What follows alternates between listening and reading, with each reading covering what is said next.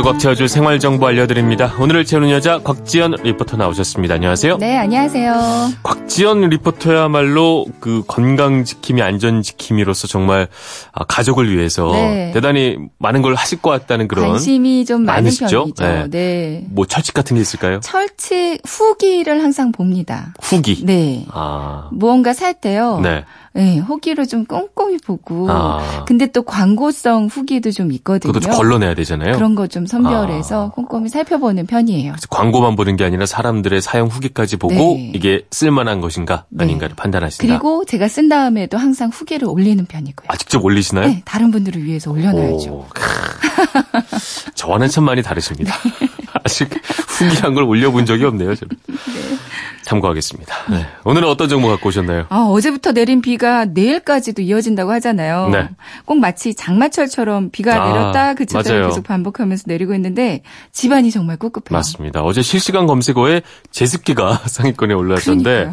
상당히 습했어요. 오늘도 좀 습한 것 같고 말이죠. 뭐 오늘도 서울을 포함한 수도권과 대전, 광주의 습도가 90%까지 올라가고요. 그리고 네. 대구, 부산도 85% 아. 상당히 높던데요. 네. 이제 오늘도 꽤 습한 날씨가 계속 이어질 것 같아서요. 오늘은 눅눅한 실내 공간을 제습하는 방법 아, 알려드리겠습니다. 네. 습기 제거하면 왜 숯, 숯, 그죠? 숯 그쵸. 많이 쓰는 것 같은데. 숯을 가장 그래서? 많이 쓰시죠. 네. 어, 사무실에도요, 작은 숯 조각을 예쁜 컵에 담아서 이제 사무실 책상 같은 데 올려줘도 습기 제거하는데 아주 좋거든요. 네. 소금도 습기를 빨아들이는 효과가 아주 좋아요. 소금도요. 네. 어, 처음 들어봤습니다. 붉은 소금을 챙겨 나오시는 거예요. 아, 이거 쉽지 않은데. 네, 뭐 비닐봉지 팩에다가 좀 담아서 가지고 나오시고요. 네. 종이컵에 담아서 책상 위에다 올려두면 네. 습기 제거하는데 많은 도움이 어, 되고요. 소금을 올려놔라. 네. 왜요? 아, 뭐 하면 되죠. 네, 아.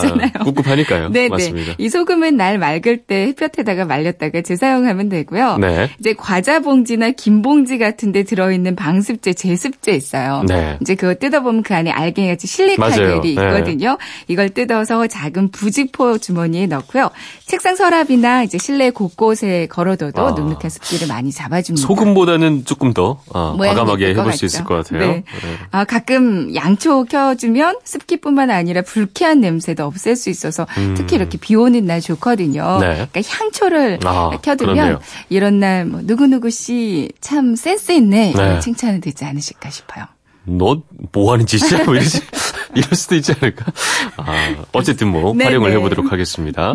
그 실내 습기가 많으니까 말이죠. 또 옷이랑 신발에도 습기가 차고요. 네. 또 냄새도 나고 입었을 때 느낌도 안 좋고. 저도 오늘 출근하는데 엘리베이터에서도 음. 타자마자 갑자기 와 어떤 악취 같은 게 느껴지는 거예요. 쾌쾌한 냄새. 네네. 아 이런 거 참 힘들어요. 그러니까요. 이럴 때는 신문지를 많이 활용해 보세요. 신문지요? 네, 신문지를 일단 옷장이나 뭐 신발장 같은 데 넣어두는 거예요. 네. 옷걸이에 옷을 거는 게 아니라 신문지를 걸어서요. 어. 이제 옷 사이 사이에다가 걸어둡니다. 그럼 내 옷이 괜찮아지는 거구나. 네. 그러면 그 신문에 인쇄된 잉크가 방충 효과도 있고요. 네. 종이 자체는 습기를 흡수해주기 때문에 확실한 제습 효과도 보실 수 네. 있고 이제 쾌쾌한 냄새도 많이 잡 아줄 수가 있거든요. 네.